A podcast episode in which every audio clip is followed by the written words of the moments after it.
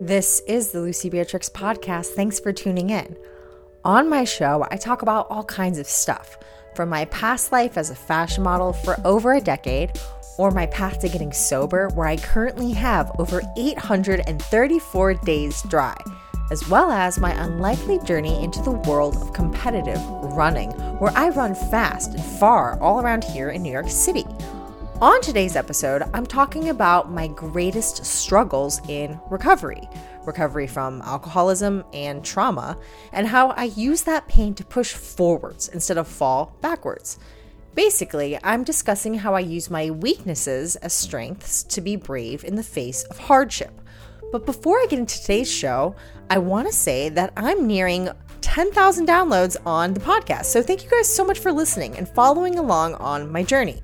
That said, I'm currently looking for some new show sponsors. So hit me up at luciebeatrix.com, L U C I E B E A T R I X.com, or find me on Instagram and let's chat.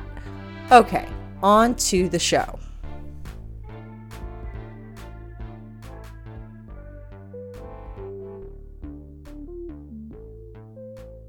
On the outside, people see me as this fierce, modern day Viking warrior princess, defying the odds, breaking the tape at races, and crushing it left and right. That's because that's the thing I put out on social media. And we all know social media is real, right? I mean, I have to give myself some credit where credit is due and own up to my accomplishments because for so long I was taught to tamp myself down or to play dumb and not revel in the things that I've managed to do with my own body. But the thing is, I'm not going to water myself down anymore. I'm not going to play down my achievements because someone somewhere thinks that I'm not cool enough or good enough. I work really hard to do what I do, and it's important to me to stop and smell the roses and go, oh my God, I'm doing the thing. Because I feel like if I put myself out there of, hey, this is what I can do, maybe that's going to inspire somebody else to go after a radical transformation for themselves. And it'll maybe say, you can do anything. No human is limited. That's something that Eliud Kipchoge, one of my heroes, says, and I try to embody it with everything that I do. So that's part of why I put myself out there in this way of, hey, I'm like kicking ass and taking names left and right. But we all know that underneath all of that, people have their struggles and their obstacles that they have to face every single day. And I'm no stranger to the struggle. Even though I'm proud of the person or the athlete and coach that I'm becoming every single day, that I put in the work and train hard, I still have to sit back and sit with all of the things that make me who I am. And a lot of that actually stems from my traumas, my struggle, my grief. And while I'm pretty vocal about my recovery from addiction and how I basically went from subsisting on nothing but red wine for most of my 20s, even two years sober, I still have those struggles staring me dead in the eyes every single time that I, every single day that I wake up. I'm still looking straight at all of my problems. And instead of running away from them with uh, turning to alcohol or substances, I have to sit with them and figure out ways to deal. And so part of my recovery is learning how to navigate my my problems. So if you're a person who's trying to get sober or even just be, I don't know, more conscious and aware of their life and tackle their problems instead of running away from them, this might speak to you. I'm just going to get into some of the things that I personally have to deal with every single day, just like everyone else. And I need to rem- remind myself and remind um, my friends that we're all in this together. And I feel like a big part of sharing my problems with people, because otherwise this is just going to sound like a big therapy session. Um, part of why I'm sharing some of these struggles is to say to you out there, the listener, you might have some of these too and relate to them and go, oh, okay, well, Lucie's got the same kind of stuff going on. And, you know, it helps to know that there are a lot of people in your court and who have similar types of struggles. So, guys, what you've been waiting for is here. I have got a list of my recovery challenges that I have to deal with every single day. And I hope that you can maybe relate or that it validates and gives you some kind of encouragement to know I've got my shit to deal with too. Okay, so recovery challenge number one. um, in my sobriety, something that I've had to face that has been very, very hard is my family. I have a lot of stuff surrounding my family, my upbringing that is hard. It's very hard. As you know, maybe you don't, I was raised in a new age religion um, called Christian Science. And if you don't know too much about Christian Science, it is a very unique religion that was founded at the turn of the century by a woman who basically kind of defied this idea that doctors and medicine were needed. It was it was this religion that was made under the principles of mind over matter and that doctors and medicine were not essential. And so basically, what that means is that this is a very unique fringe community that I was raised in. And uh, without getting too much into it, it had a lot of interesting characters. And while I'm grateful to be have been raised in this like very unique, very small, strange world, it set the stage for a lot of confusion in my adulthood of basically how to navigate the world. Because we're talking these people didn't even do they didn't even have caffeine. Like caffeine was considered a drug. So um you know to go from like the very sheltered uh, christian science community to then out in the world in new york city as a teenager working as a model set the stage for a lot of strange uh incidents and I look at like my family and how I just, you know, it's it's a point of contention in my life because I've been the black sheep for as long as I can remember. I've been living in New York City for almost 15 years now. 15 years. That's a long freaking time. And I have always been kind of on the outside of my family and sometimes it's hard for me to like see where I come from and know that I'm so far away from where I was raised. And I, I mean, I don't go home very often. I think I, the last time I went home was like four years ago for my dad's funeral. And yeah, it's, uh, it's kind of strange. And so that's one of the recovery challenges that I have to sit with constantly is just navigating the family because I don't know, I have a very strange, complicated family relationship. And, I've come to learn that one thing that helps me through is just realizing you could choose your own family. Like you can you can build your own family. And I've kind of managed to do that here in New York. I have people in my life that I consider my family that are not blood. And I've really owned that. And I think that that's been very helpful to fill certain voids. Um, I have a very close friend of mine who uh, he he I talk to him every single day and I've kind of like I don't want to say I replaced I've replaced the time I would have talked to a family or whatever with him, but I kind of feel that way with him. And I have a few friends that like throughout the day I just like talk to as if as if we're family. Like I feel like they're kind of like my siblings or like they're kind of like parental figure type people if that makes sense. But yeah, so I kind of have chosen my own family in this recovery journey that I'm on to like kind of fill that void.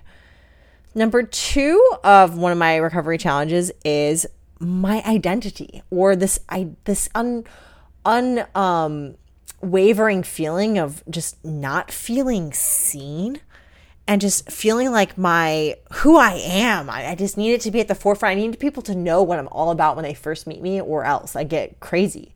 So having my identity out there, that's why I'm I think I'm really addicted to social media, is because I need people to know who I am, what I'm about, what I stand for, right away. I do not like to be misconstrued. I do not like to have someone think that they know me and then they have like these ideas of what I'm about that are wrong. And so that's why I put myself out there so much is because I feel like I need people to know what my identity is all about. I need people to know, okay, she's striving, she's determined, she's plant-based, she's sober. And I realize in my recovery that these are all things that I cling to that are kind of ego driven. And it's maybe not the most healthy thing in the world to be so attached to who you are out in the world and like how you're perceived. But, you know, that's just one of my character defects is clinging to this idea of ego and learning how to get around that. But yeah, so that's another recovery recovery challenge I have is clinging so hard to this need for my identity to be understood. Number 3 of a recovery challenge that I have is relationships. so I have friendships for sure. I have my people. I have got like my people that I can just hit up any time of the day and be like, hey, what's up? Hey, what are you doing? Hey, can I come over? Like those kinds of people. Those are like the people I was talking about, like my chosen family types. But then as far as like romantic relationships go, holy shit. I have like a lot of baggage when it comes to relationships, meaning, listen, I am such good friends with so many of my exes, like people that I've lived with, like serious relationships that I've been in. I have managed to stay friends with the vast majority of those people where we, I could call them up at any time of the day and be like, hey, what's up? How are you doing? And like, it's cool.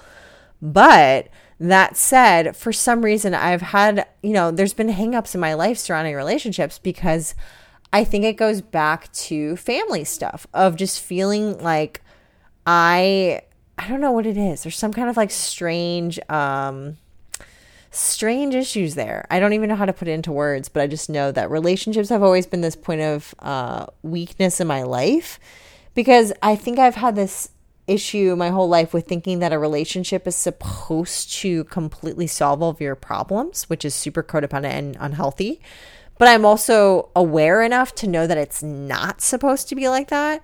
So I try to keep myself. There's a there's an amazing Regina Spektor song that really embodies this, um, where she talks about keeping one foot on the ground. Like I never loved nobody fully. I always kept one foot on the ground that's how I feel. Where it's like I always want to have one foot on my own turf where no one's like this is me, this is Lucie, like you can't control me. And then the other foot I'm like I want to be in love so badly.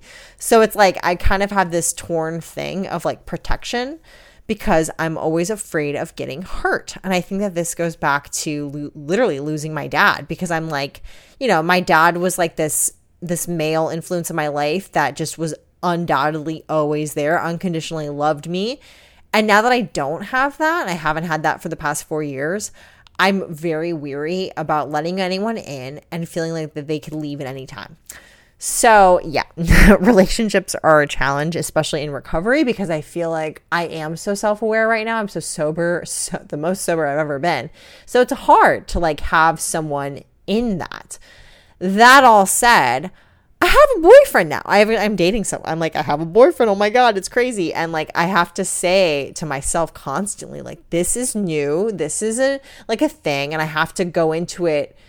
Um, you know, I'm very excited, but I'm also like very guarded and I'm trying to learn how to be with someone because I think part of recovery is learning how to be yourself for the very first time. And this is one of my first one of my first sober relationships and I'm trying to just like learn how to be be in it. So, yeah, that's a, definitely a recovery challenge for me is relationships and navigating love. But I am in love and I'm really excited, so, you know. Another thing that is a recovery challenge is perfectionism. I went from totally numbing out alcoholic to now type A, crazy workaholic perfectionist, wanting everything to be amazing all the time. Like, I want to be the best ever all the time. And I've definitely heard about this shift happening in recovery where people go from being the perfect alcoholic to being like a total nut at their job or like going after whatever ambitions they have full on because you have all this time and energy on your hand and you just like you take all the energy you were putting into being an alcoholic uh, of navigating that all the hiding and lying and all that stuff, the work that it takes to be an alcoholic, to then going after the other stuff that you've been neglecting for so long. And I know for me, I went after my finances and I was like, I'm going to get my debt under control. I did. And like I started to save and then I'm like, okay, I'm going to start my coaching business. And I did. And I have all these athletes and it's amazing. And like and I got my running in check and I just started doing everything else so above and beyond, like crazy perfectionist ways.